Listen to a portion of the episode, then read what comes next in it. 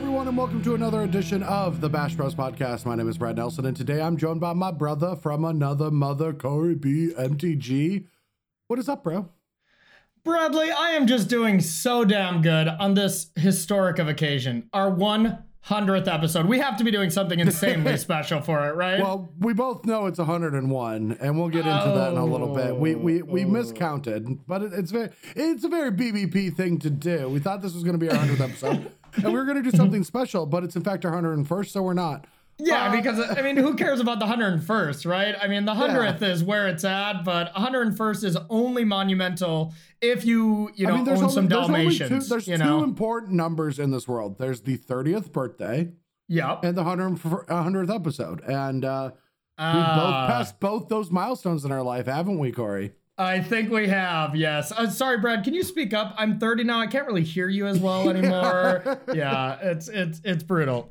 But just so everyone knows, you can find this podcast on Podbean, iTunes, Spotify, and Stitcher for anyone that wants to be following along to listen And- until we get to our 200th episode. And Bradley, now with all of us above 30, you can actually find this in the geriatric ward at your local hospital as well. So, That's true. We are we are rebranding this to three over 30. yeah. but but anyway, uh, this week uh, we thought this was going to be a very historic episode because it was our hundredth episode, but in fact, it's not. But it's still going to be a historic episode because we're going to talk about the historic format. Uh, A lot of moving and grooving has been happening. Plus, uh, this upcoming weekend, the SCG tour is historic. So Friday and Saturday there'll be four satellites each of the historic for- format, followed by a Strixhaven Championship Qualifier 5K that SCG will be holding on Sunday. Uh, so lots Yeah. of historic action. Also, anyone that's qualified for the Kaldheim Championship will be testing uh, historic a lot, including me and our special guest. We'll get into that soon. Yeah, honest- th- that hon- format honest, sorry is to- standard and historic. Let me Sorry. finish. oh, okay. Go ahead. Go ahead. Sorry. Well, that was it. I just needed to finish the sentence I was saying. Oh, okay, okay. Yeah, I don't have anything to say. No, I'm just kidding. yeah, no, I'm really interested to see the SCG tour to historic because I'm I'm playing like the ladder right now, and it's just the absolute wild, wild west. And I think that's the product of just the arena ladder. I'm really curious to see how the metagame is going to evolve uh, over the satellites when you know you have hundreds of players in each one of these events. Well, and that and that's exactly what's going to be needed because we do have a special guest today, and we wanted Mm-hmm. to bring in someone that would be so completely wrong it was embarrassing. Mm. But sadly, Crokies wasn't available, so we had to get the next best Ah. thing, uh, which we're welcoming Brian Braun-Duin to the show. How's it going, BBD? You know, it's going great. And I want to say that it is an honor and a privilege for you guys to have a true pioneer of a man on your podcast.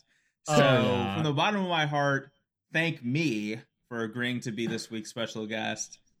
really, I'm honored that I dedicate my own time this way. So, no, Brian, Wow. thank you, thank you. oh, yeah. No, you're welcome. Yeah. That was that was very white of you to uh, congrat pat yourself on the back before you did anything. Well, I have to because I'm about to become so hilariously wrong that it's embarrassing. That I have to. I have to start out on at least a high note before it goes right into the ground. So that that adds up to me. yeah, Uh, too too good, but yeah, no. Thank you for being on the show, Brian. Um, now you are in the Magic Pro League. I I, Yes. I have that correct. Yes. yeah. And uh, Checks notes. and so Sunday, I believe Sunday, you have to submit a standard and historic deck Yeah. for um yeah. So so how is your preparation for that tournament going? H H, what is uh what the is letter H. preparation H. Uh, it's not going well. So Oh, is Doctor Can- Unks helping you, or Yeah. would you Yes, would you elaborate? uh, I am being spread too thin trying to test for two formats. I, I don't know what else to say here. Uh, so I- you're saying you I have haven't- tested, Brian? I haven't started testing yet. No. Oh, okay, okay. That's wild. I've been testing for about a week now, and I still feel really far behind. Well, see, Right. Brian's got it right. best- See, that's what I'm. We're The both. best thing is, is at least standard is effectively solved.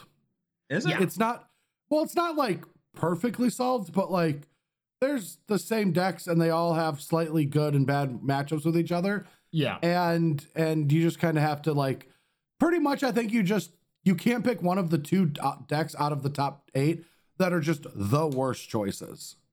And Yeah, which and are I- those?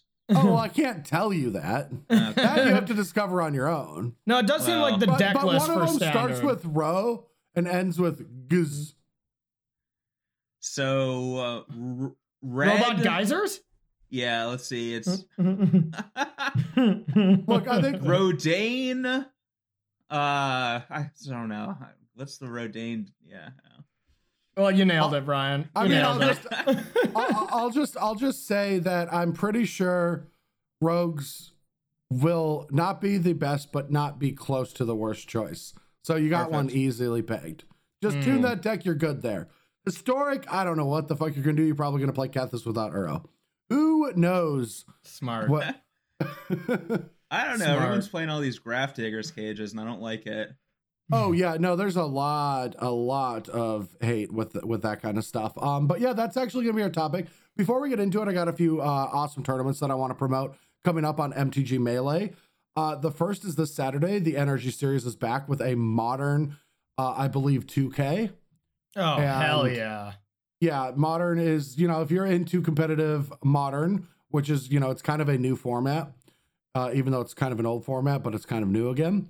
Uh, check Yeah. that out. They they run very good tournaments backed by a lot of experience. So give them a look. The link is in our show notes below. If you're listening to this on Podbean, iTunes, Spotify, or Stitcher, or any of the other platforms that like I think we're on. Like I don't know what else we're on. Like Cookie Podcast. I don't know anymore. Aisle seven of our grocery store. Yeah. A lot of different things. Yeah, and then and then the second is Insight Esports third IQ will be this Saturday. It's a it is not only is Insight Esports in our cast and crew, but they're also an up and coming esports org that are making waves in the Magic community. Um, and one that I want to support because they are doing the things that you know everyone that wants to be competitive wants to exist. So go take a look at their stuff. They even have, which I think is kind of fucked up, um, a a a tournament that uh um when is this this is on april 3rd it is a 5k for $15 entry fee their last 5k was Yeah. $25 this one is $15 Last one was 30, but yep, yep, yep. Nailed no it. it wasn't it wasn't 30 Oh, was it 25? Yes because it can't be 30 because that is against the codes of conduct that wizards have provided us corey boom roasted Roasted. Okay, yeah. And the one thing I love the most about these Insight esports is like the only the highest competition level plays in these final tournaments. Like, I mean, it, it's honestly higher competition than that uh, MPL or, or the Rivals League, I believe they call it. Um, the Insight esports are only won by the most handsome um, players. yeah not in the really not game. really Yeah. understanding professional magic really is what i get from commentators of the professional circuit so thank you corey for for being I thought- completely on brand Hey, I thought be I was nice the one who was supposed to be hilarious, embarrassingly wrong on this episode. Corey, what are you doing? yeah You're taking my role as a special guest. You're leaving You me know- with nothing.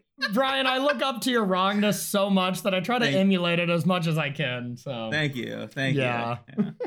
Yeah, in May, in May they're going to have a exclusive 5K where only people that have qualified for it are invited. So the equity in that tournament's going to be kind of absurd to just play at home. and I'll be And- in it. And these IQs are pretty good value in all honesty. They're ten dollar entry fee, and they're five rounds, uh, single elimination. And if you go 5-0, you win one hundred fifty dollars and an invite.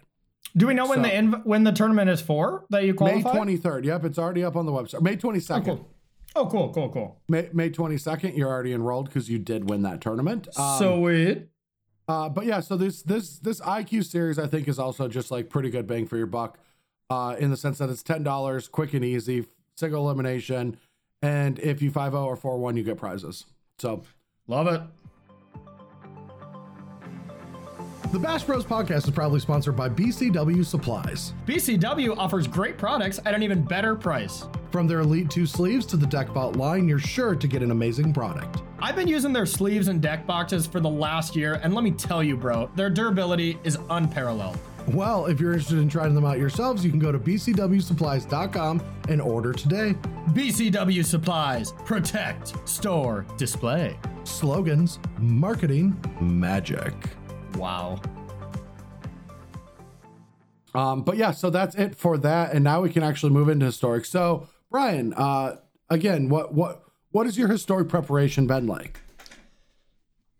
Uh, it's been some of the best preparation you've ever you've ever seen.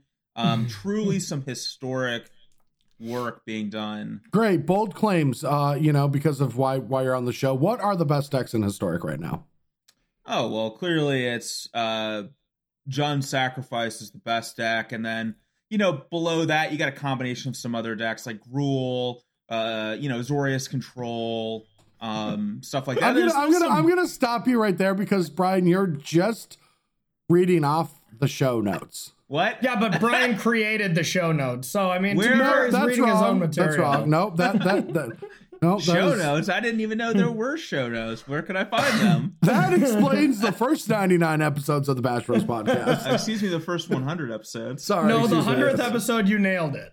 Yeah, thank you. The last episode, you nailed it. So, Oh man, no. So so I I have actually been testing a lot in historic.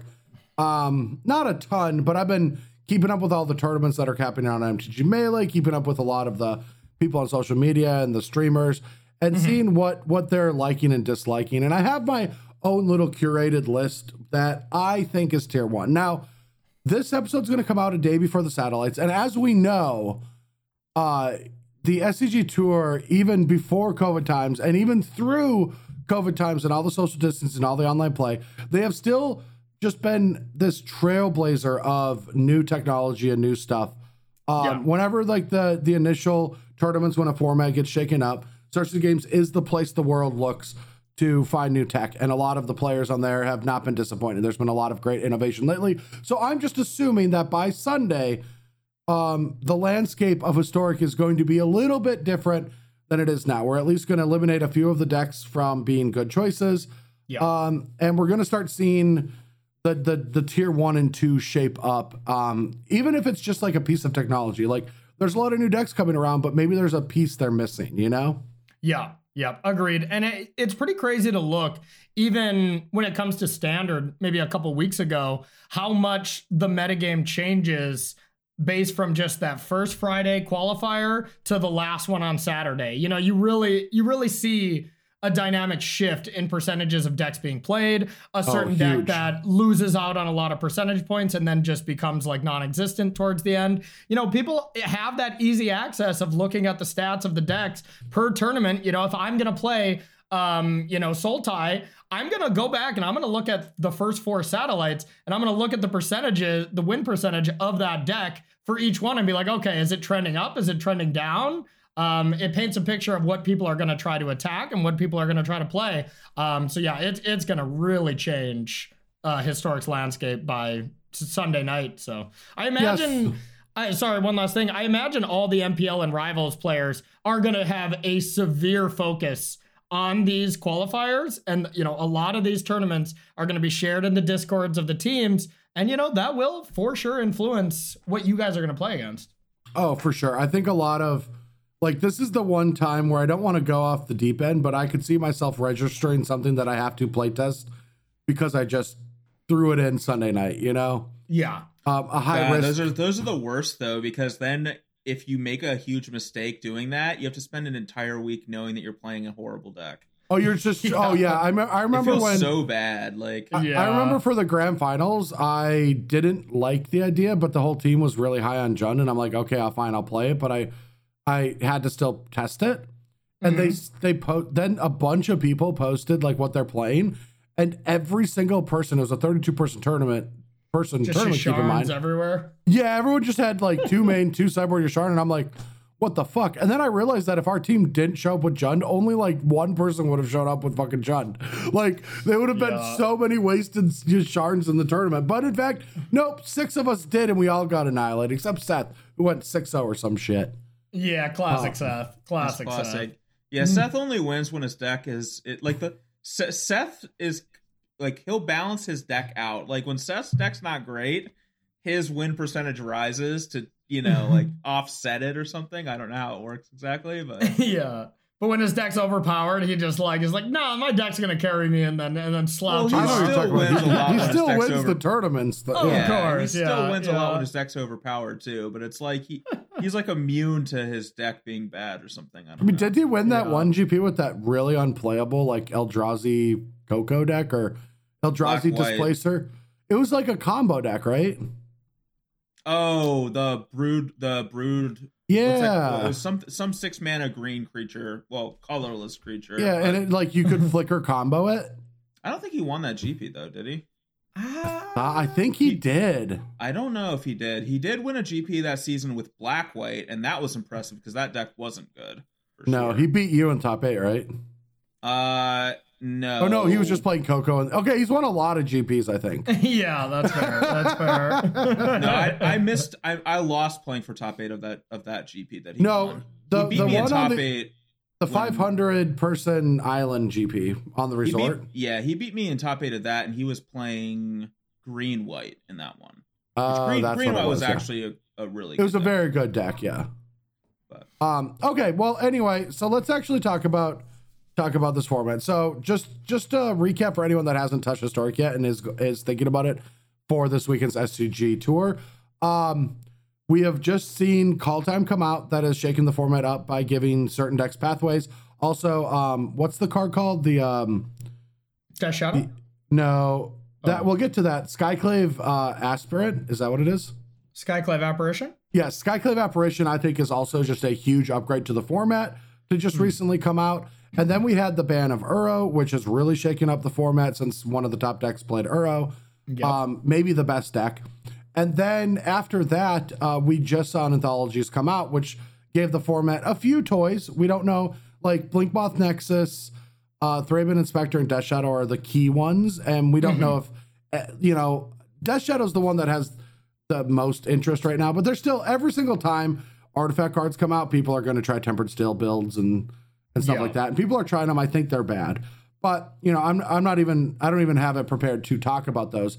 But um, at the same time, a few new decks, um, thanks to some of the cards that came out in Kaldheim too, um, have been popping up, like a, a an Angels deck that splashes for Collected Company because of the kind of overpowered um, angel me- angel and cleric mechanics that have been recently coming out um these cards are actually kind of gross just They the, really the, the amount of life you gain off of your effects and what those effects can do. Like like so for those that don't know what this deck does it plays a lot of the new um like it plays soul warden it plays the the one one that if you have 27 life you can make a fourth tap and make a 4 4 angel. And then a lot of these other angels and spirits um what what is that one card? Something of wings? I should know these names. Um Uh, Bishop of the Wings. yeah bishop bishop Yeah. of of wings that gains four life then you have righteous valkyrie which can gain a bunch of life. And so sometimes you're cocoing with this deck and you're hitting a resplendent angel in one of these effects and you're gaining enough life to trigger the angel which gains enough and you're at like 40 life and and you just threw like three five fives into player bigger. And it's like what the fuck just happened you know Yeah, it, it's pretty insane. So we've been playing Historic on Versus Live, and Ross played this deck against. I just played a white weenie venerated Loxodon deck. And uh, you know, it was kind of cool. Some some new cards, got to play Thraben Inspector and whatnot. But Ross just goes on the play against me. Soul Warden into Bishop of Wings, into Righteous Valkyrie, into Resplendent Angel, make an angel, and I'm like, what the hell am I gonna do against that with my two ones and stuff? Like, Oh, I yeah. mean, and that wasn't even the nut draw, you know? You could have Cocoed on four and got Resplendent Angel and something else. So, yeah, this deck seems awesome to me. I would just be curious if it stood a chance in hell against a Muxus, you know? Uh, I actually think it does, but we'll, so? you know, yeah, we, we can get into that. I actually don't even have goblins on here, so maybe that's the talking point. Um, Yeah. like so goblins, goblins was big, but it's kind of fallen off the face of the map. And I actually know, you know, I it, it makes sense to me. I I think the top three decks going into this weekend are going to be Azorius Control, Gruul, and Jund, and I think that goblins has a bad matchup against all three of them. Um, Hmm. Okay. Okay. You, Um. you, you you agree with that, Brian? You played a bunch of Gruul, right? Uh, yeah, I think Gruul is.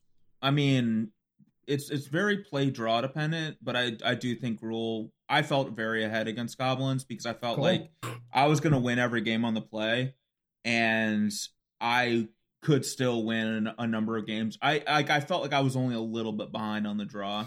Um, that was my takeaway, but I don't know if things have changed since then because that was the last time we played historic, which was a while ago. But Mhm. um, yeah, I, I definitely thought Gruul was ahead there, and I think So my- has some good game there too. So So my question would be: Is uh, Totally Get Jund and Gruul are going to be played? They just seem great. One thing I was interested about with Azorius Control, now that the format has at least opened up a little bit on the ladder, is that still a deck that you you guys like and would consider playing? Because the format seems more diverse now than it was for the last big historic tournament y'all played, uh, where Brad Barclay won. You know.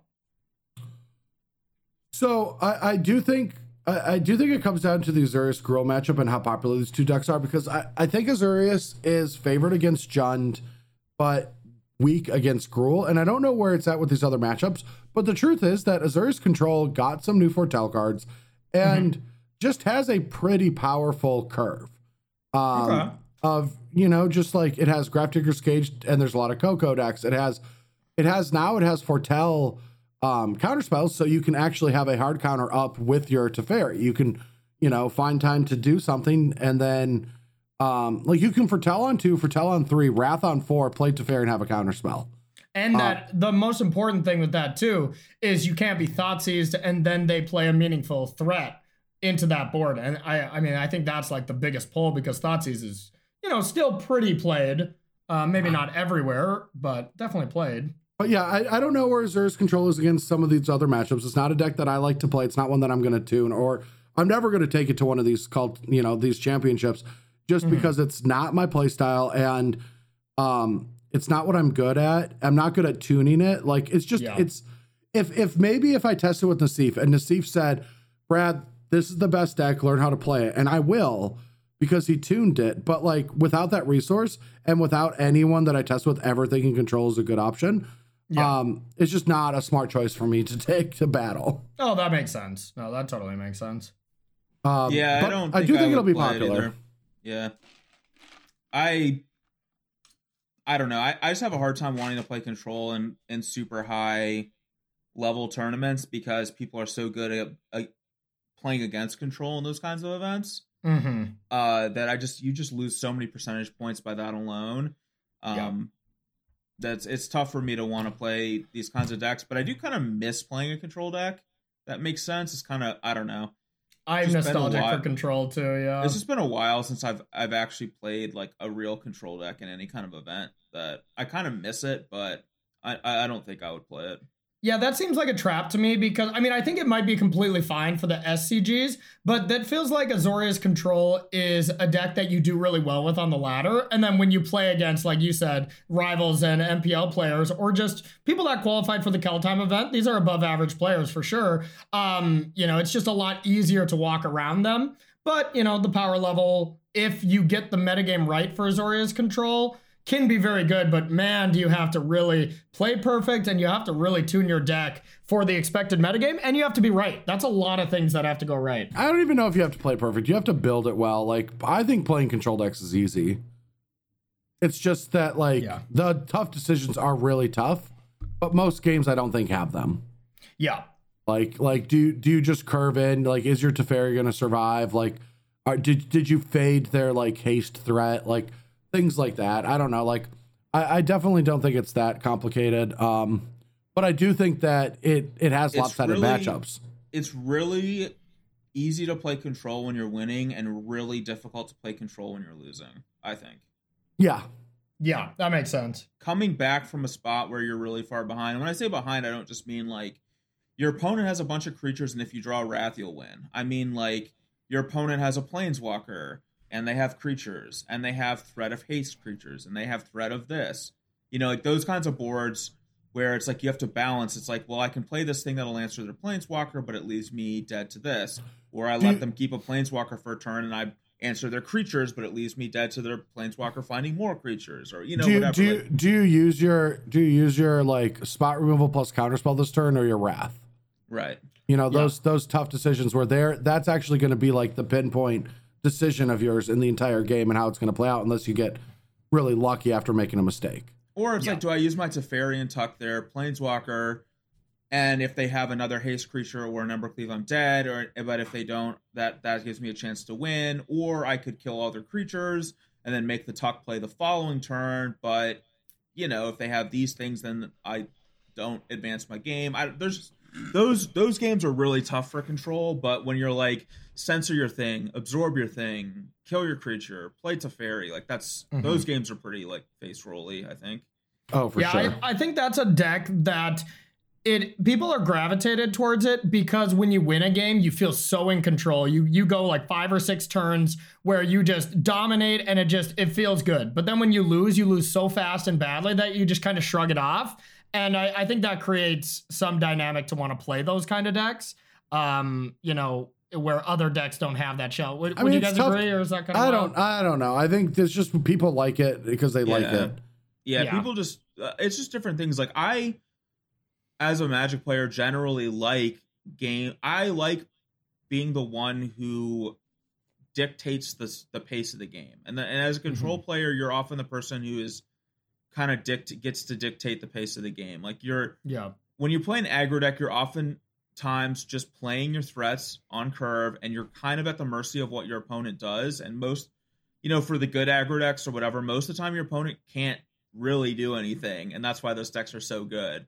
But your opponent is still often the person who's dictating that the pace of that game. So there is One- enjoyment in being the person who who has the like the over the top element. Like I I I also like being that player. It's just so hard to be control player these days because it's not good generally. So One thing I was always wondering, and maybe it's just too bad, but why don't these Azorius control decks ever turn into just like Growth Spiral Nissa Krasis uh, decks to to be able to actually pressure an, uh, an opponent? Like, are those cards just bad? Like, Nissa seems like it completely went away with Uro, but it's such a powerful card, Well, and you know, it, it still it seems kind of crazy to me. well, s- it's because what what you pair your Nissa with is completely different than what you pair your Teferi with. Yeah, Um, like you said, you you pair Nissa with Krasis, and and you then you would also pair Nissa with a ton of two mana spot removal. But spot removal isn't that good in this format because all the decks are pretty lean, have a, have a decent amount of card advantage built into them. Um, you know, just one for one in a deck doesn't really work. Um, and and so that's what Uro helped with. Uro gave you this card advantage, gave you this engine, and and it really you know brought the room together. There are people that are playing Bant control that are just they're effectively just playing green for Growth Spiral, maybe another card in the main deck, and then sideboard cards like Yasharn and yeah. and maybe some other hate. So so I have seen some Bant control decks coming around just like Azorius, but mostly it's just for Growth Spiral and maybe an Explore. Yeah, I played that on Versus yesterday as well, and it did just did not seem good enough to me. But yeah, what what Brad said is 100 percent true. Like when you build a when your when your top end is Nissa, you're building your deck to go over the top of people. Um, you know, with the Krasises, the big the massive effects like that. Mhm. And when your top end is Teferi, you're building your deck to play a an effective early interaction game, and then be like the goal is to be able to play a Teferi, and on and then next turn you still have Teferi in play. yeah, yeah, Whereas with a Nissa deck, it's not like you know it's more about leveraging Nissa to then play huge effects, and it's it's two kind of different game styles, and it just really depends on what the format looks like to whether one is viable or not. So I mean, Yeah. I was I was already finding Nissa to be getting worse and worse as this format progressed and and Mhm. decks got more fine tuned. Um, to the point where I didn't even want to play it the last time, you know, yeah. and and wanted to play Jund instead, and you know it didn't do well. It is funny that Uro's gone, which it should be, but after like one of the most embarrassing weekends for the deck. Um, Yeah, people are finally figuring out how to beat it. Yeah, I mean, it, and and and and then other things would have happened, and it would have been better again. But it pretty much just pushed all of its bad matchups out, and um, that's actually where we're going to start today because you know Jund is probably going to be one of the best decks, and a lot of people are still playing Coco, but like food's also a possibility. I don't know how good it would be, but the the Jund food decks were just atrocious against Sultai. That Yeah, because they dirtled too much. Yeah. yeah, but to be fair, that might be the dirtling might you know be bad against Gruul as well. But like that is one place that I haven't seen anyone exploring that like could be something worth Yeah. looking into. Um, because yeah, Jund doesn't just have to be this Coco build that's almost completely homogenized. I actually wrote an article about Coco for Star City Games that comes out th- this day, and I have two builds of company that I play with, one that has Gilded Goose and one that doesn't. Okay. And they're both just they're two cards different besides the mana, and they're the same cards everyone else plays. Like, do you play, you know, in what the non Gilded Goose version is like, do you play one scrapheap or two scrapheaps and then three uh Midnight Reapers are four? Because there's not much you can do with it. It's a company deck. Um, the mana has gotten way more interesting because of the pathways. Now you don't have to play um Dragon Skull Summit, which really sucked in Jund. yeah, it did. Um, And God, it even sucks in uh, Rakdos Arcanist, you know, with all the pathways and stuff. Like, it's kind of weird that that, you know, is kind of the worst Rakdos land now. When realistically, it's pretty good, but yeah, it's just not a not what it used to be. Especially, yeah, especially with these decks moving over to Death Shadow, so they want to play all of these uh, double face lands. Yeah, You know, if exactly. everyone's playing these like various creature decks, um, and you wanted to go a food route of J- Jund, like Wicked Wolf seems pretty strong. Wicked Wolf does seem pretty decent. Oh, I haven't You know, even like- thought of. I didn't even consider that card playable in this format. I'm not saying you're wrong. I It just, I, mean, it just seems have it's- not. It seems so good against Gruul, like if that's what you're trying to do, you know, like good against these various Angel-y Coco decks and so forth. I don't know. I mean, It might, it might, probably it might worse be than good. Coco. It's probably worse than just playing Coco. But I'm saying if that's the if if you're putting um Trail of Crumbs in your deck and stuff like that, your Cocos are getting worse, and that could be a card that you would replace that with. Oh yeah, no, these builds don't play uh, company at all. Um, they just play like you know a bunch of Korvolds. Some used to play Chandra. I could see Wicked Wolf being better than Chandra in an aggressive element metagame, but I don't. I don't think like against these Angel decks, you're gonna need something more than Wicked Wolf. Like you just have to play once or twice against this deck to realize that if they ever Coco and hit, like one for wanting them is just doesn't really work. You have to like create a more powerful engine than they have. Wait a Um, minute, yeah. are you are It's you weird. I don't man? even think. But isn't that I- like that's like the Mayhem Devil stuff that does that, right? Like Are you Yeah, kind- not mansplaining really. collected company to Brian Braun the world champion of, of collected company? No, but like what I'm saying is they don't just hit two creatures and then they can be dealt with the next turn. I'm saying they can hit two creatures and then all of a sudden they have two five fives and a four six because of uh Right. the, the the Valkyrie's other ability of giving everything plus two plus two. And like your your mach- you know, machine gun Kelly is getting pretty popular, but it ain't good enough to fucking mow down all this shit. Right. But like you have to you know like if your mayhem devil kind of takes care of some of their earlier stuff that allows them to snowball then a wicked wolf could take care of some of the bigger Oh yeah. like, you know it, there, there are ways to to do that but I, I i know what you mean. Like yeah if they're if they're if you're if both sides are trying kind of goldfishing or whatever and then they play a coco that puts like 15 power on the board wicked wolf's not going to do shit Yeah, and I and I assume that the I like I don't even know if the Angel deck's the best. That there's two there's actually two Selesnya company decks out there. I think the Angel deck sits on top of the other company deck, but I think the other company deck is better against the field. And that's a yeah. Yeah, this this build has been getting popular. Um, Kyle Boggemes is talking about it on social media. It is Llanowar Elf, Yasharn, and well, like it's a Coco deck with like Lovestruck Beast and um, Kazandu Mammoth, and then the Great Henge. But it also runs Collected Company, and it just has a bunch of stuff. And this is where one of the points that I was making is um, I think Skyclave Apparition plus Collected Company is very historic, powerful enough. Like it is, it is, it hits that level of power in this format. It's what is the shell around it that makes it sense because every time I'm playing, um, I've been trying a lot of decks, um, and like you know, I've been working on Coco decks. I've been working on Death Shadow decks. I've been playing a little bit of Gruul, a little bit of Selesnya decks. And whenever my opponent companies into apparitions, it just I'm done. Like whatever I was doing has been brick walled, and and it'll take me more time to redo set up what I'm trying to accomplish in a game. Yeah. And then they're they're throwing a whammy down. They're throwing a great henge or even bigger creatures, and they're attacking me. And it kind of just shuts me down. Like like for example, a Death Shadow deck has to do a lot to invest into a Death Shadow, and mm-hmm. then they can just apparition it. And if you kill that, you get a one one. It's like that was a really good return on investment. You know? I mean, the the older a format, the better cards like that tend to get. It's Mhm. like Yeah. you know, like in a more powerful format, you don't have time to play expensive ass six drops or seven mana sorceries or whatever like you can in standard. Um, and so then something like that that's highly tuned against low CMC cards just becomes so powerful.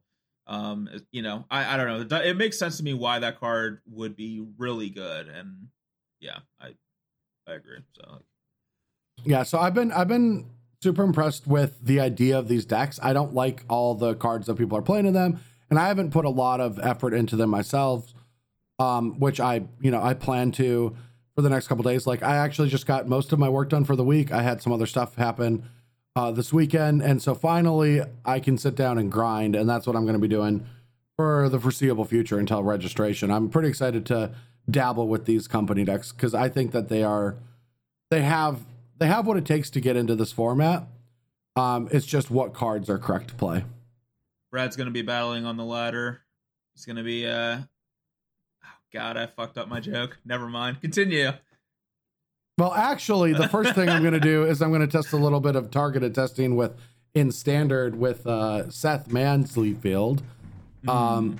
because I want to get standard completely done before the SCGs shake up. Because I mean, we're I mean, like like Corey said earlier, everyone that is playing in the uh, Kaldheim Championship is going to have their eyes on all the SCG results. Because this is like yeah. historic is like not that easy to find data about right now, not like especially good stuff and then all of a sudden you're going to have thousands of matches to sift through. Like it's just kind of absurd. Um, but yeah, so so there's this angel deck. There was also a vampire deck that like Nassif was working on, and I think it's hot garbage. I just I do not think a mono black vampire deck like the the old Sorin into Champion of Dusk was kind of messed up in standard, but it has not translated for me into historic. Yeah, especially if people can just skyclave your Sorin or whatever. Like I, uh, you know, or just do more powerful things. So I, I wanted like I saw the vampire stack and I was like really excited about it, but deep down I knew it's kind of one of those things where you see a deck and you're like, oh my, like I hope that's sweet because that's something that I want to play. But deep down, you know that like after a day of testing, you're gonna be off it, and that's kind of how I felt when I saw that vampire stack. And uh, of course, that's just initial gut call. I could easily be wrong, but that was just my gut take on seeing that deck. Was like, I'm gonna waste a day playing this deck and then not play it in the tournament. oh, I wasted I wasted one match that I won. So uh, a teammate's like, "Oh, this deck exists," and posted it in in our Discord. I'm like, "Okay," and I didn't even look through it because I I don't have an easy time looking through uh, the entire deck list. Um, you know, in deck arena deck list form. So I just throw it onto Arena, don't even open it, and I just go submit, let's play a match historic.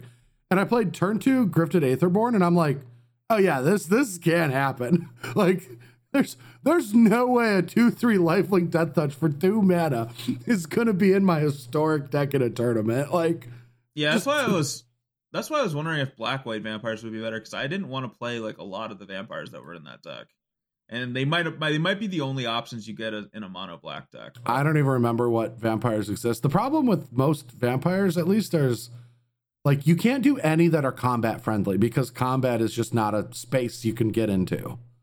Gotcha. Man, like that with, makes with me white feel, and black creatures. That makes me feel real bad because I submitted vampires for my deck tomorrow for verses, and I thought the deck actually looked sweet but I think only what like Dmitry Butakov is the only one who's like been winning and loves vampires in this format. Oh, so, I mean, maybe yeah, maybe he's got a good list. I, I might not have I might not have seen his list. The last list I saw was Nassif, so then I ignore the deck because. Uh, yeah. So if I see a deck I don't like, I play a match with it and it doesn't feel good, and then I stop playing against it on the ladder. Mm-hmm. I, I I ignore it because yeah. that that is the one thing. Like arena yeah. ladder will never tell you if a deck is good or bad but it, it will well it'll tell you if it's bad. It won't tell you if it's good but it tells everyone else that too if it's bad. So they'll stop playing a garbage deck if they're losing every match with it. So if yeah, people are continuing true. to if i keep playing against vampires then that means there might be something there. But if true, it if true. it popped up for two days and it's gone now i just assume that it's you know a, a hot steaming pile of brian and i can move on. Yeah there's also i, I would totally Oh, sorry, Brian. Go ahead. There's also okay, there's also the uh, thing that like in a format as wide open as this, you you just can't test everything. It's just not possible. Yep. So you just have to make some cuts, like where you're just like, I'm not gonna play this deck. Like you're just Yeah. like, I'm not even gonna bother testing it. Like that's me with Blue Eye Control. It's like Blue Eye Control could be the best deck in the format. Um, you know, I think that the deck lists of Blue White that I've looked at look really good. Like I, I think that they just they look like they're well built.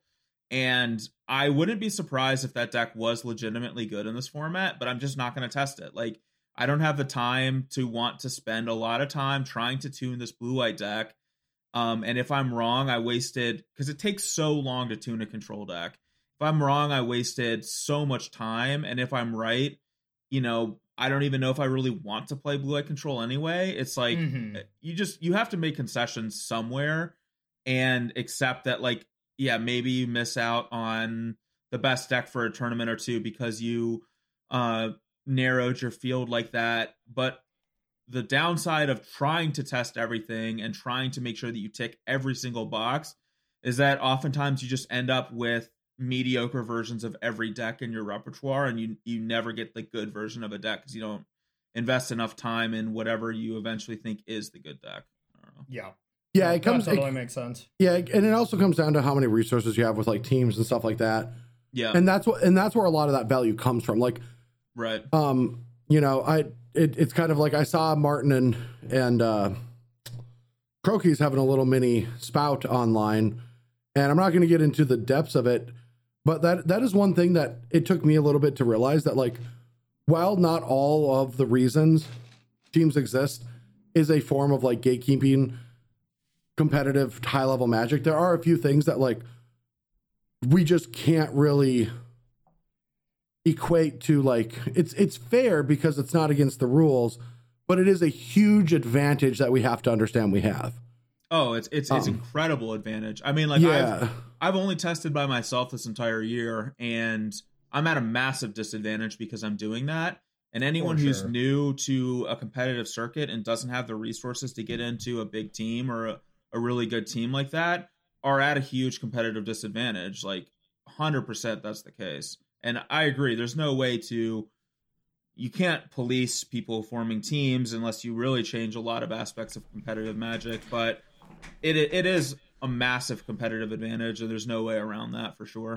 The one thing I will say is, you know, like there is the super teams or whatever are definitely going to be advantage, but that doesn't mean that if you're testing with you and three of your friends that you just respect that play good magic, that's still very helpful as well. Now, if Yeah. if you're playing with not so great players and they're giving you false information on on matchups, on on deck lists and stuff like that, then that's not doing you much. But you know, if you just if you're testing with let's say like tanagrams, um, you know, the, these kind of up and coming kids. I know he has an, a couple other people that he tests with, and like they're not a huge testing team, but they're good Magic players who are generally feeding off each other, and that is a huge advantage for them. Um, you know, well, i so even think that that is that's still like stuff. high up like like That's like, still a yeah. high, yeah. I, Yeah. I don't even True, think you have to have a pro level te- like you don't have to have MPL players in your team for it to be a good team. Like I think a lot of teams of people who are grinding SCG circuit, um, and this was even the case back when SCG was paper circuit as well. Like Mhm. I think a lot of those teams were putting out better deck lists than the pros were putting out Yes. because they were putting in they were putting way more work into it and they had a Yeah. really healthy dynamic on how they tested. Yeah, And- Team BCW. On Yeah. you know, I'm not trying to say that in a cocky way or whatever, but we had some really good tournaments. We had some stinkers, but we were able to bounce off ideas. Me, Pete, but corey and- team and Ely and bcw was a, a a tier one team on the SCG circuit Yeah, but I'm, you No, know, we uh, were not, yeah. we were not high level pros, you know, but we were SCG grinders. But Yeah, Yeah. and I think no, I, I I I agree, Corey. Like that that's a good example of Mm-hmm. of that. Like I I think you know like it doesn't have to be a pro level team to to to do something awesome. And you know Mhm. there's a lot of people who played on those circuits who I really respected, and I felt Mhm. like I could copy a deck list that they played and it would be very good. So yeah, Yeah. I, I think that. But I do I do 100% agree that being on a team is is a massive edge and for me just testing by myself i have to just say i'm not going to bother with these four decks at all because i just don't have the mm-hmm. time to test everything Yeah, Whereas I with a team, you can be like, okay, two people are testing this and one person's testing this. You get a little bit more. As long as you trust your teammates, you get a little bit more information out of it. Oh yeah, sometimes teams can help and hurt. I will say one thing about amateur team building for anyone that, especially after COVID, that's going to take a crack at things. Because my my my assumption is that like you know once we get back to being able to play tabletop Magic, tabletop competitive OP will come back, and Yeah. in that breeds teams testing, meeting up a few days early. I, I definitely like. I was with Brian last time, and I was like. The testing house thing is over. I did it for a decade. I'm sick of being in a house with 10, 10 fucking guys for a week. You know, I'm done with that mm-hmm. shit. But now after this COVID, I'm like, I want to go and hang out with my 10 buddies in a house. I don't even want to play Magic. I just want to fucking hang out.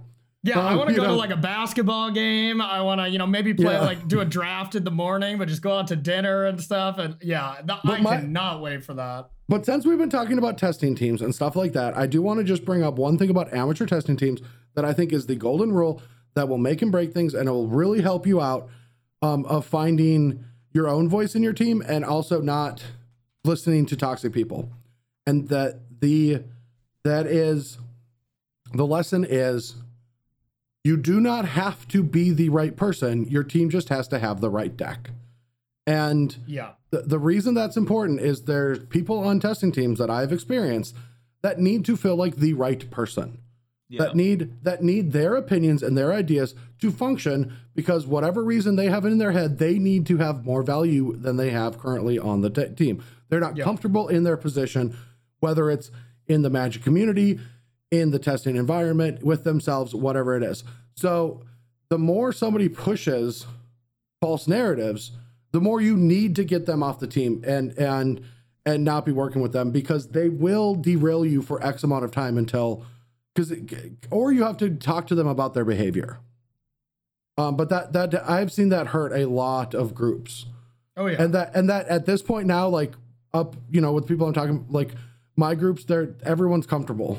You know, maybe the new person needs to feel a little bit more comfortable. For the most part, everyone's comfortable saying how they feel and what they do, and they you just want efficiency and you want to get in and get out and have a good deck. No, and honestly, I think that is uh that's a big lesson I learned when I started testing with Ultimate Genesis. Like I I had a much bigger role in BCW.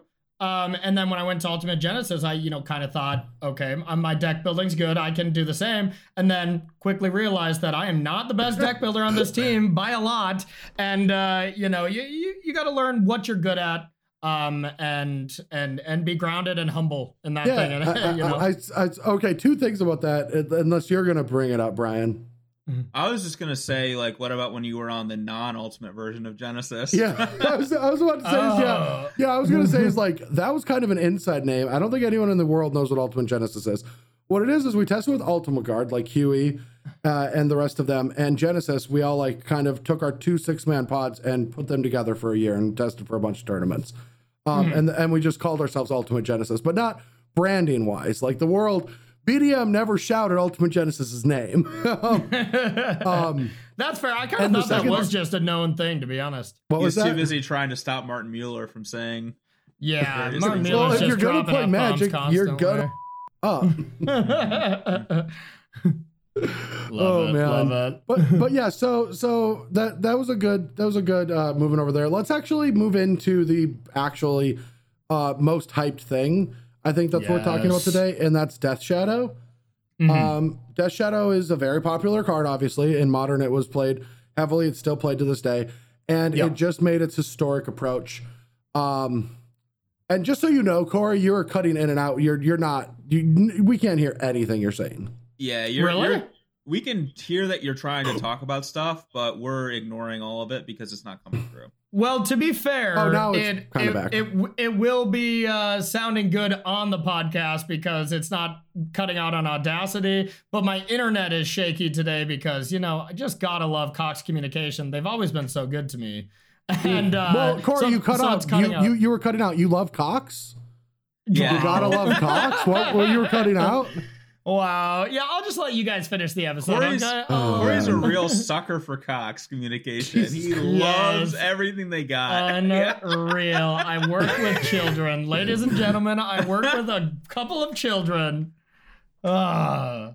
All right. Anyway, um, but yeah, so Michael Majors wrote an article this week uh, about updating a Rakdos Arcanist deck with Death Shadow. Um, there's been countless Azorius um, or Orzhov, excuse me, Orzhov Death Shadow decks because Adanto Vanguard is a great addition with it because you can just play Adanto's Vanguard and go down to whatever low life total you want. Um, there's I've also seen people dabbling in splashing collected company and trying to build decks around that. Um, and so for the most part, there's just a bunch of builds. A lot of people are working with Death Shadow right now. Um, yeah, Corey, uh, you go first. I've or should I? I think I'm just gonna say it. I think that this is a fad. There might be one good Death Shadow deck out there eventually, but so far, I just feel like these decks are not competing with um the already stable best decks like Gruul, Yeah. Jund. Um, I, I mean, I even tried to do this and I like got destroyed by a Selesnya deck. Um, This um this Orzhov deck looks awesome, though. It it does look sweet. So yeah, I'll I'll uh I'll I'll, ex- I'll talk about my experience with it so far. Um, so the only thing that I really like about Death Shadow in historic, I don't love it in the black white list, just because I think like Adanto Vanguard and I think these Death Shadow like strategies are not really going to blend too well against a couple of cards Collected Company and Mayhem Devil. Mayhem Devil being able to ping Adanto Vanguard, or just if your opponent gets so low, low on life, you can kind of easily finish them off. And same with Collected Company. If you're if you're paying uh you know hitting yourself with so much life, just an end step company and then finish you off is is pretty easy to do. So I don't love it, and I don't love the Orzhov deck basically, and I kind of agree with you, bro. I think it's a fad that it it kind of reminds me of like Marvel, right when it came out, that it was so hyped, and then it ended up just not being good. But the only thing I do think it is decent in is in the Rakdos Arcanist deck, just because it gives you that ability to pivot and have just a good aggressive plan when your opponent is rest in peace, Stony or rest in peace, Leyline, or caging you. Where before it was just okay, they play cage and you have to find a braid, or you have to get lucky and they have to have an anemic draw, and your young pyromancer plus tokens is gonna go the distance. And that's a really hard game to win post board, just trying to find one of your three outers, four outers. But if now you can also just win the game by playing a one mana five five and you know uh, fame it or something. Uh, I guess you can't do that with um, you know the cages in play, but just the fact that you get an aggressive plan as a good plan B if your opponent has hate cards, I like that. And the only thing that is bad is you make your game one just worse when people don't have hate cards because Death Shadow doesn't coherently go into this Rakdos Arcanist strategy. Um, but it is good against the specifically the hate card. So that's what I would play going into this um, Kaldheim Championship if I was qualified. I don't know about Major's list for sure. I played it. I won a few matches. It seems cool, but uh, something along that lines is what I love because I already love this deck. See, All right. I think this. Or I think the Orzhov deck looks way better to me. Um, Okay. I, I I don't know about Adanto Vanguard like that. I you know it, it it's it's definitely cute with Death Shadow, but yeah, I'd be skeptical if that card's that great. Mhm. But I think there's a number of things about this Orzhov deck that that I really enjoy. One is Ranger of Eos is is just like such a powerful card. yeah. So like the threats in this deck seem way better, where you just have redundancy and being able to get like a bunch of Death Shadows or um, Knight of the Ebon Legions or whatever into play. or a giant um, killer for a removal spell. That's the one thing I love. Like Yeah, that's getting sweet. getting that's really sweet too. But also the the big thing for me is is one of the banes of a deck like Death Shadow is you you like oftentimes you have one big threat and a lot of interaction and like if your opponent's playing like these Coco type decks, it's so easy for them to chump block a Death Shadow just repeatedly, especially with like a Witch's Oven and Cauldron Familiar and, and stuff like that. Maul the Skyclaves to just be like a Teamer Battle Rage also seems kind of great to me. But So, Yeah. so I, I- yeah, I, I need to take my turn to talk about something very important. sure, go for it. All right, so Corey, when you were uh, when you were telling us your Rakdos Arcanist spiel, Uh-huh. did you practice that on Versus Live yesterday? It sounded No. like a Versus Live spiel. No, but I I do have Did you guys play thoughts that Rakdos carry Arcanist on, over. on Versus Live yesterday? we did without Death Shadow though. oh, okay, no, no, no, never mind then. it just, I was like, hmm, this feels prepared. no, no, that's honestly just how I've felt about Arcanist in the past. Is just Yeah, no, the hate cards really just cold it, but Death Shadow gives you that element where before it was like Hazaret. You know, like Hazaret was the plan B, but that really is just kind of awkward. Um, so I, you know, I, I like having something different than that, but Oh yeah, no, it, and and yeah, and a deck that can play multiple Thoughtseize, like Thoughtseize into Arcanist and do Thoughtseize Death Shadow sounds absurd. like Yeah, if you have some of those double me cards, down. yeah. Like Agreed. And honestly, like the thing I love about the Arcanist mana base here is like Shatter Skull smashing, sure, I think that's okay. You're not really going to cast it too awesome, but it's possible. But like just having four Agadeem's Awakening, that card's already decent, you know? Like, that card's amazing, I think, in these decks. Yeah. like these aggressive decks, the worst thing about them is they flood. And and then you just have a bunch of shitty aggressive creatures. But if you can just pay six mana when you're flooding and put three more creatures back onto the battlefield, that's just absurd. Yeah, the only I- thing I hate about Majors' list here is like Dragon Skull Summit. Like, look at how many lands actually allow that to come into play untap. Seven out of the whole deck, you know? Like, I don't think you can play that land with these double face cards. So looking like just the discussion between these two decks, Yeah. like nothing in the Rakdos deck seems good to me except for or sorry, none of the red cards seem good to me except for Arcanist, which is just a a really insane card. That and like I still like the white sh- aspect of this. Like a lot of the white cards seem really powerful to me. Maybe Mhm. just play a maybe there's just a Mardu Death Shadow deck like yeah. where the you only could thing. just play Arcanist as your two drop instead of a Danto, which I'm not excited about a Danto Vanguard. And then, you know, I, I think the white deck has way too many creatures, basically. So I think you Hmm. cut cut a bunch of the creatures, you play a Danto, but you can still have Ranger of Eos, you can still have um some of those other things that the you know Agadeem's Awakening and Emeria's Call both seem really nice as well. Like, I don't know. Yeah, the only thing I will say about the Rakdos deck compared to the Orzhov deck is the Rakdos deck never really runs out of steam, and the Orzhov deck is just an aggro deck that you can flood, and you don't have a ton of flood protection besides Ranger, I guess. But you know, uh, you're never getting to seven mana for What- Emeria's Call. What are you so- talking about? You can kick your scourges. That- that is a mana sink, buddy.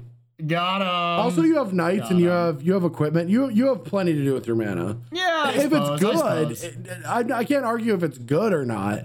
Knight of the Uh-huh. Ebon Legion also scales That's well. oh, that's what. I meant. Yeah. Knight. Yeah, I said knight. That's what I meant. Yeah. I Yeah. should have said the whole name, but yeah, Knight of the Ebon Legion, the equipment, and then potentially seven mana. But Ranger of Eos is a good mana sink because it's going to find you cards that can be mana sinks. Like, yeah, like Yeah. I, I definitely, I definitely think that if these decks aren't good, it's just because the the deck is too underpowered at what it does. Because Yeah. at the end of the day, Orzhov aggro is an aggro deck and has to attack you and. Fucking it! att- You're you're telling me that there's an aggressive deck that can be played in this format that doesn't like isn't just Gruul like that. That would blow me away, you know. yeah, that, yeah, that's fair. Um, th- like that would be really interesting to me that if that's possible. But I mean, it could be. Uh, I just played against this deck, and I, I have not been impressed with it with anything that I play. Um, but that's also because I'm playing the fun police. You know, I'm testing Gruul, I'm testing Selesnya, I'm testing Jund. Like these are the decks I'm testing. I did take Rakdos for a spin for a little bit, but I just found it still just kind of all over the place.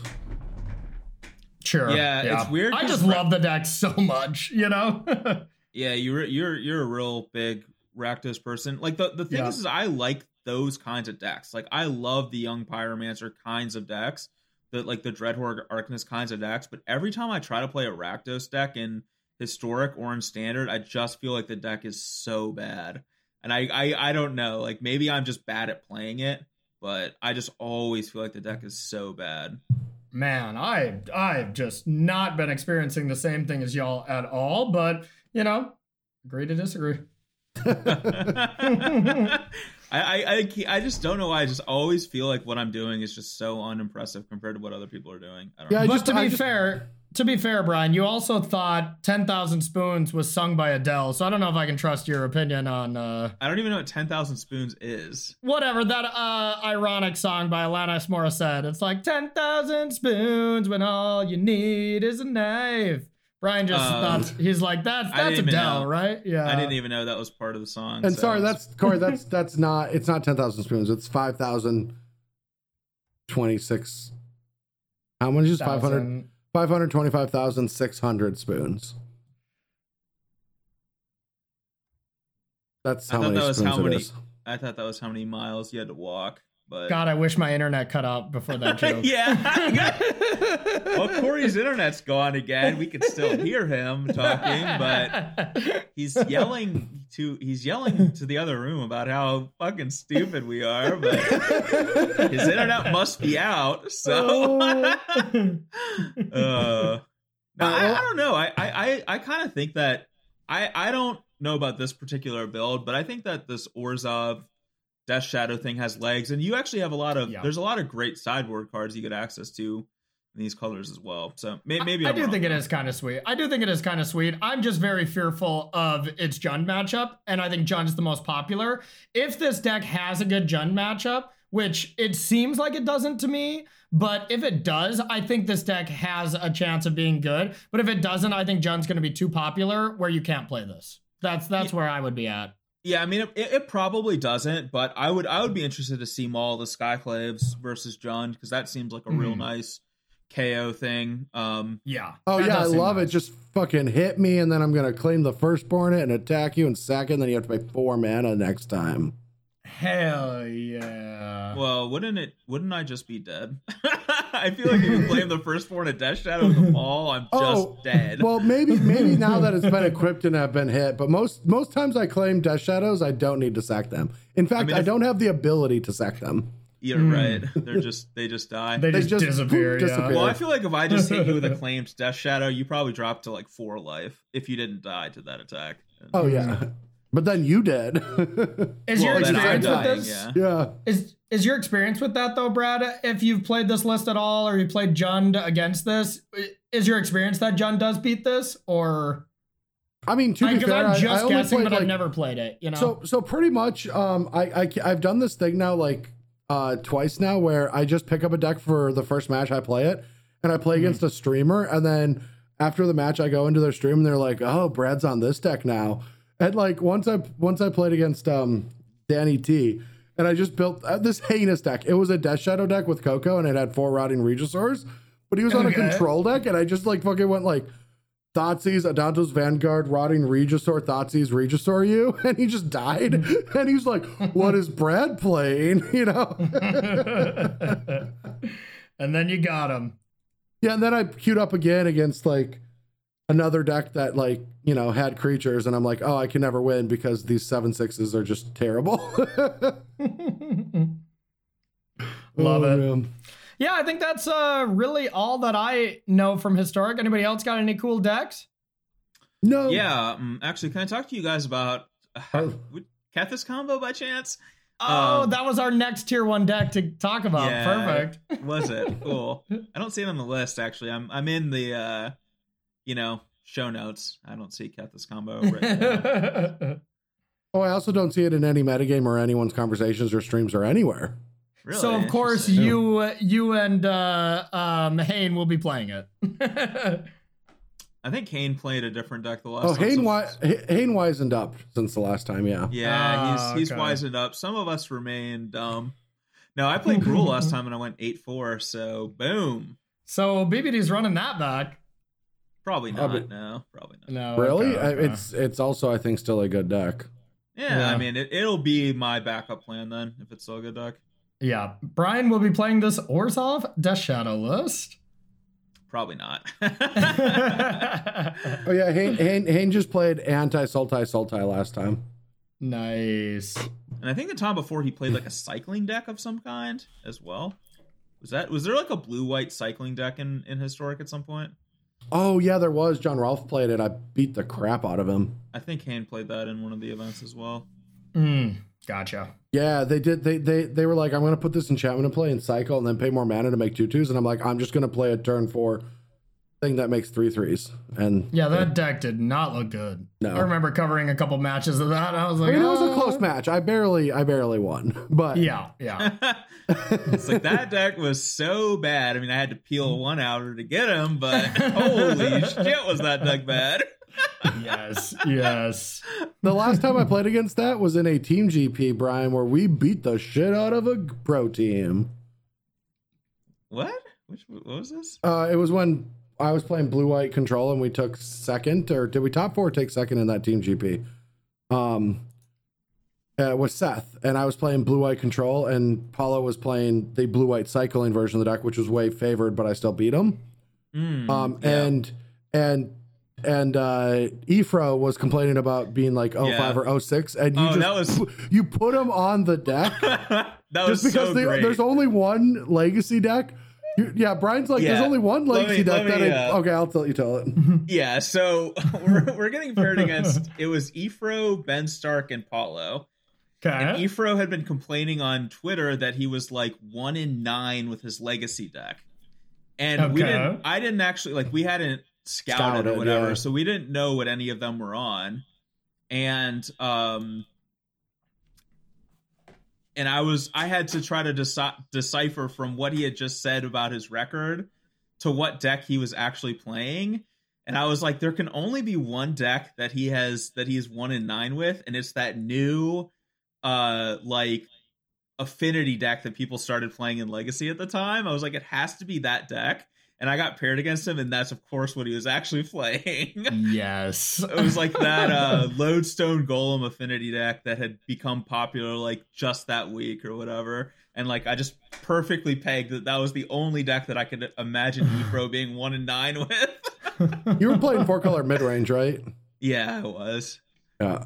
Um, he still beat me game one but i did one Oh yeah, match. and and yeah, but then Brian and I won our matches, and so Seth and Ben could stop, and it was uh Jeskai versus Azorius Control. oh that was And- also great yeah It was so okay. This one, this is so good, Corey, just because of just Ben Stark absurdity. Like, we're not going to finish the match. We're not even going to engage in like who's winning. But Ben wanted to, and he's like, "Yeah, it's really close." And it was so not close that we just like Seth had to get like Seth took the bait, and then they, like Seth was arguing with Ben about how not close this game was, and and these are the conversations we have in person when we're talking to each other. People. Sh- that's why people have lost faith in us on social media because these are the arguments. This is how we spend our time.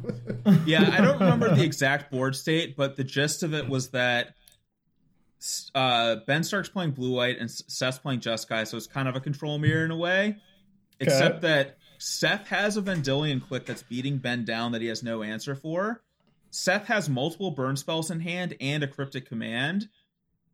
And I think Ben was at like 12 life or something. And a Ben just had- yeah, and Ben just had like literal nothing, and he thought the game was like a 50 50 from there. I think Ben had a search for Azcanta that was like maybe about to flip soon or something. But like that was that was it. It was like Seth has like six cards in hand, including a lot of burn and counter backup with the pressure in play. and like Wow. Ben was like, Yeah, I think it's like a 50 50 from here. And we're just like, I couldn't even like envision a scenario where Seth could lose that game. like, yeah, I think I think he just like Seth allowed him to resolve a Jace. Maybe I thought there was a Jason play, or Seth had a Jace. I don't know, but it was it was it was absurd all around. yeah, it was it was insanity. It was nice. Sounds oh. funny. Oh, and didn't we draw round fucking three or whatever because Matt Folks was slow as balls? uh I think you guys were both slow as balls. He was way slower. maybe, maybe. He was way slower. Didn't you? Uh, didn't you guys not even finish game one? No, no, no. We did not finish game one. Yeah. Well, to be fair, we both have a million commit memories. We're both playing the like, we were both playing the Teferi kill you deck. Oh, Like- that was an awful time of mirror matches. Oh Holy yeah, shit. where your main deck has no win condition except for Teferi Ultimate and decking yeah. them. You had no win condition. That is the one joy of Magic's power creep going up is like those games just don't happen anymore, you know? There's Yeah, cards there's that kill people now. There's also the match where Brad just needed to not lose, but he thought he had to win, so he Yes. boarded in all of his creatures. In the worst thought- matchup possible to bring them uh, in against. Yeah, he hmm. boarded in all his creatures. What was the scenario? It So was, there was- there I had won my match, and you and Seth were both still playing. There's so five you- minutes on the clock. and there's five minutes on the clock. So if both of you just don't, if if neither of your matches finish, it would just be a one zero victory for us. Yeah, and, and and the correct procedure there is to just board naturally and just play a game of Magic. Just Yes, don't die, yeah. right? Don't slow play, but just don't die. But I Just- thought I had yeah, the, just- the genius in me. I thought I'd win. So against green white constrictor, I brought in all of my like the, the new History white of knights. White and, like, Knights walking ballistas, and I just beat the shit out of them. I beat them down. Like the, the constrictor so I bad. just fucking beat him down and won the game. Nice. yeah, it was just absurd. Like he had no clue what was going on. I was just like knight history knight. that might have just been that was one of the best decks I've ever played in a GP. That might have been the best deck I've ever played in a GP. yeah, you. I mean, That that four color legacy like Death Shed or uh Death Deathrite Shaman Leovold deck. I I I went 13 and 2 with the deck and both of my losses were to Lucas Xiao who was playing the same deck but tuned for the mirror. Yeah, I mean the the coolest thing about that, and this will be like the last thing I'll say about it because I think we're already boring Corey. Oh yeah. um, is- Horrifically. Okay, the the coolest thing about this Team GP is obviously things would have been different if this happened, but if you look back at all of our results, you could remove Seth from the equation, and we just take an automatic loss in the tournament every round in the middle seat, and Brian and I would still have lost in the finals of that Grand Prix. Yeah, it's kind of insane. yeah.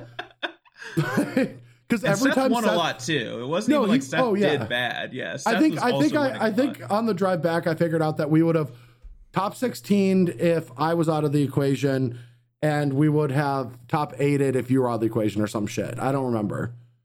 Um or vice versa. I don't remember exactly the details. Um but it was something sort of like anyway, let's just get to the cast crew. That was a fun story about seeing people and and hanging out. I miss I miss going to tournaments now. True that. True that. Dude, team team GP next next year.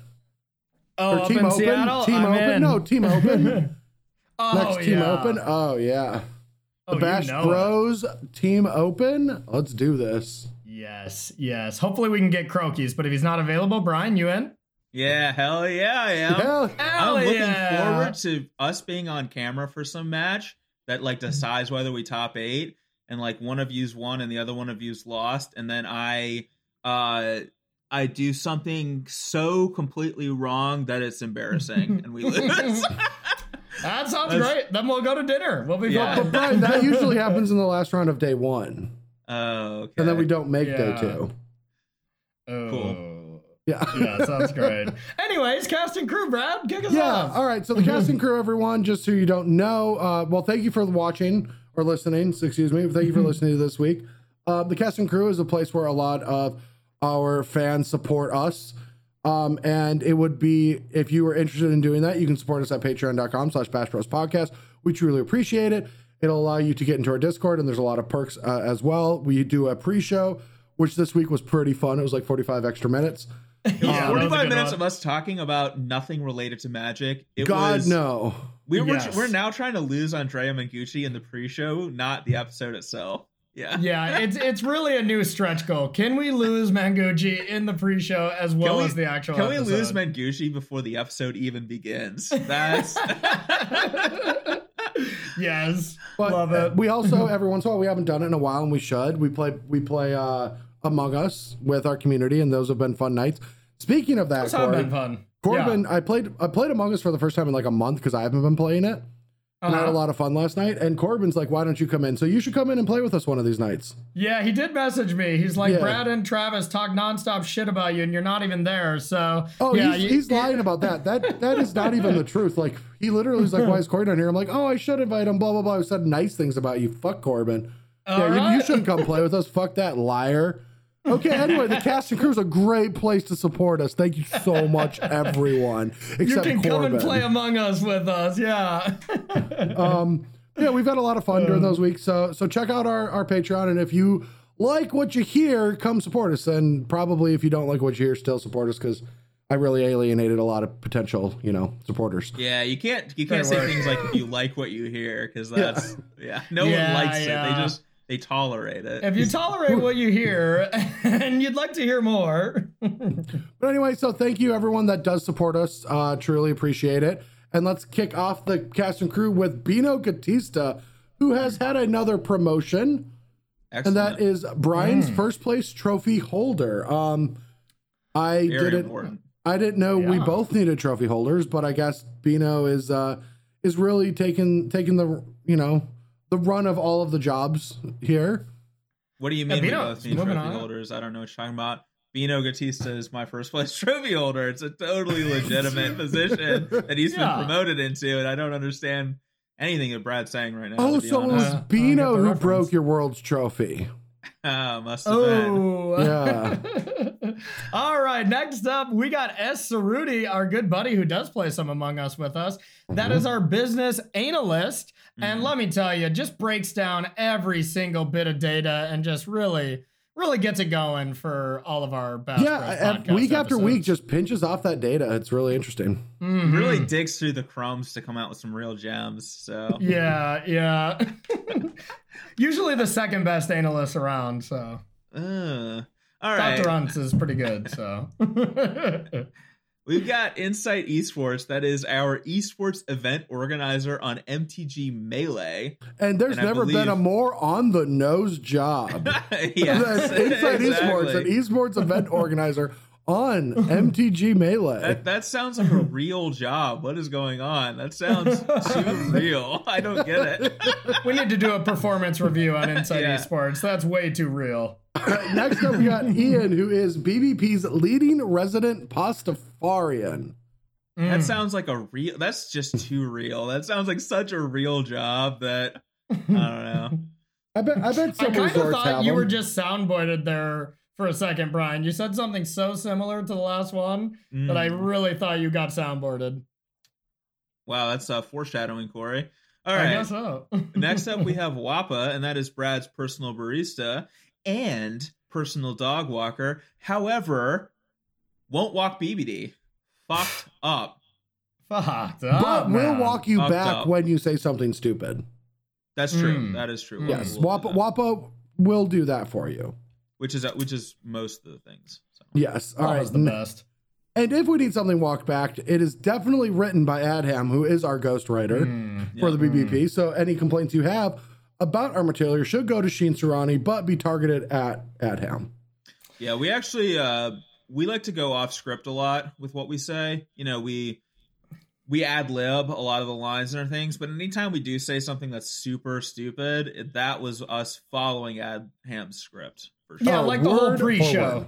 Like Word the whole pre-show was all Adham. We read that Yeah. verbatim. So like 97% of this episode was Adham Yes. written, so Absolutely. All right, next up we got David Watt. That's the special guest screener. Like we said in the beginning, tried to get Crokeyz, but you know, had something better going on. Vaping competition, I'm not sure. So we got Brian anyways, so maybe he was playing in the 2014 Chicago uh quilting event that happened What? simultaneously to that GP. Do you remember that, Brad? Oh yeah. I I just remember they're all they were all like cheerleading or gymnastics every This one GP was a quilting. SCG. There was a quilting what was like the quilting federation or something had yeah, a some thing going expedition. on at the Wow. exact same time as the magic tournament. It was You know they went over to the magic side and they're like, God, nerds. Yeah. Uh, Oh, God. All right, we got Max. That is Corey's linguistic coach, and I gotta say, Max has been doing really a stand-up job lately. Corey has been excellent on his linguistic skills as of late. However, his internet skills seem to be horrifically bad.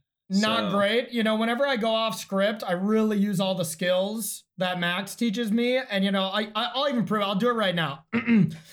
Max make me do word good. See?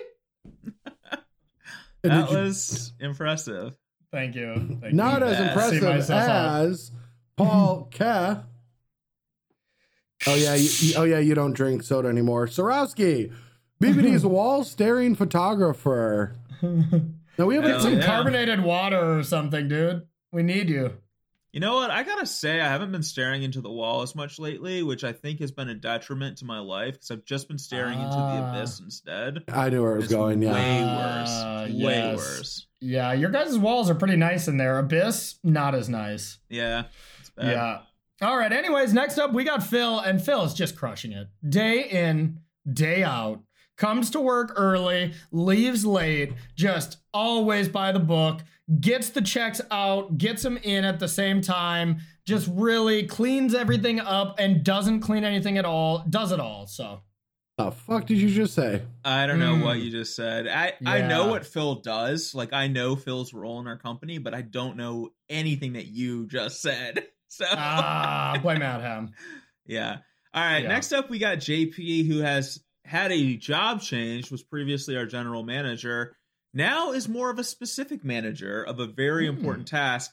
That is Mengucci's timestamp finder, which is really quite a strong role. And this is that we got his work cut out for him this week for sure. Yeah, that No, I think honestly, we transitioned really quickly. It's just that our pre-show went long and was a lot of fun. I Yeah. enjoyed our pre-show this week. I did too. I did, too. I, I don't did know too. if other, pe- yeah. other people will enjoy it. Oh, they but- will. The people that want that pay that pay to get more of us are gonna like hearing more of us talk. Yes, of course they will. Yeah, this uh, JP's job is really fluctuates from you know like forty minutes in, eight minutes in. You know, this is a you gotta Yeah. do some detective work to find when we've lost Mengu on on some of these topics. And, and- Yeah, and- so for I'm just gonna do a little explanation because this inside joke's been going on so long that people just might not know what it is at this point. yeah, But yeah. at one point in time, Andrea Mengucci stated that he had to turn the podcast off because we were like 20 minutes into the episode and we still hadn't begun talking about magic yet. And so that became a running joke of we would talk about stupid non-magic things for a long enough period of time until we had lost Mengucci as a listener, and then we could begin to talk about magic only after we had lost Mengu. So now it is JP's role to find the times the official timestamp where Mengucci has been lost, and then the actual episode begins. So beautiful. Yes. all right. Next up, we got Sultan Abasi, who is the designated mana dork. And uh, do we, we don't need to explain this one, right? No. Mox Amber. Fuck that. We, Hmm. we we were talking about decks with Llanowar elves in them, or or Gilded Goose. Uh, I thought you It's were gotta be one of those. It's gotta be one of those. Probably one of those, yeah. Mm. Yeah, it's gotta That's be one fair. of those. It could also be the reduced cost.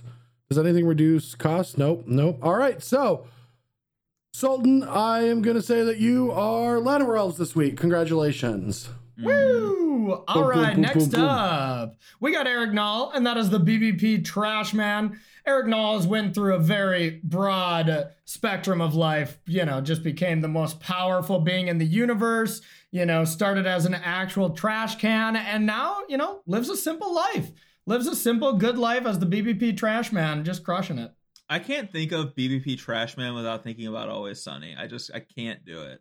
yeah. All right, Oh, next that's up we got Gare Meldy, and that is our merch store manager.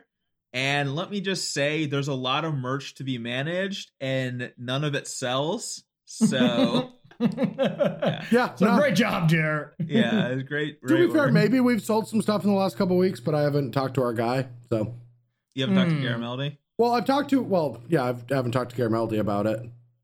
Oh, So, so maybe, don't know. may- yeah, maybe maybe I'll, I'll I'll look into that this week and see if we if we got any uh, fishy bites. Nice. Oh yeah. Next up, we got Nice. Patrick, who is our office party coordinator. Um, you know, we all need one. We can't have one yet, but vaccines are rolling out, so soon we might actually be able to have a party. Oh my god, just fan me down. I want to party so bad. I just want to hug people again. You know what? Uh, when I go back into the real world, y'all know who I am as a person. When I see someone that even is just a mild acquaintance, I give them a hug, you know? Just to say hello. I'm it's going to be so much more awkward now than it already is when it's like, "Ooh, I probably shouldn't be hugging people." But oh, sad. Anyways, we got Filipos Galanis, and that is Brad's soundboard operator. Insert brr, brr, brr, please, Filipos. Brad doesn't All right, have full- anything on I don't have. fully- I don't have. Filipos is That's fine. all I can do. Okay, okay, okay. All right. Well, great work.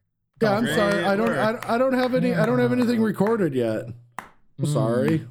Mm, well, I mean, it's not your fault. It's Filipos' fault. So. Yeah, that's definitely that's definitely. Fleet bad. Not- we, I mean, can, we can we can work this week on getting some soundboard stuff. I'll, I'll, I'll, I'll work with you on that, Filipos. All right, we got uh we got Loror, and that's our CEO, which is a very important position. Um, it's actually the second most important position in the BBP hierarchy, just below soundboard operator.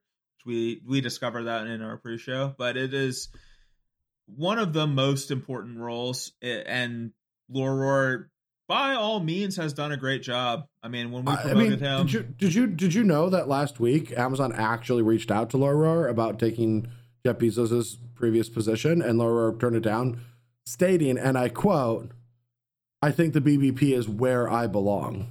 Mm, impressive. Yeah. Love to love to love to hear that. Very impressive. Which also Victor's job is, who is my first place trophy holder. That's so, right. yeah. that is a great job right there. Wonderful that's, job. That's like number three. I mean, it's I, I wouldn't say it's CEO level, but it's it's like close to the top position in our company. It's very close. Yeah, yeah. yeah.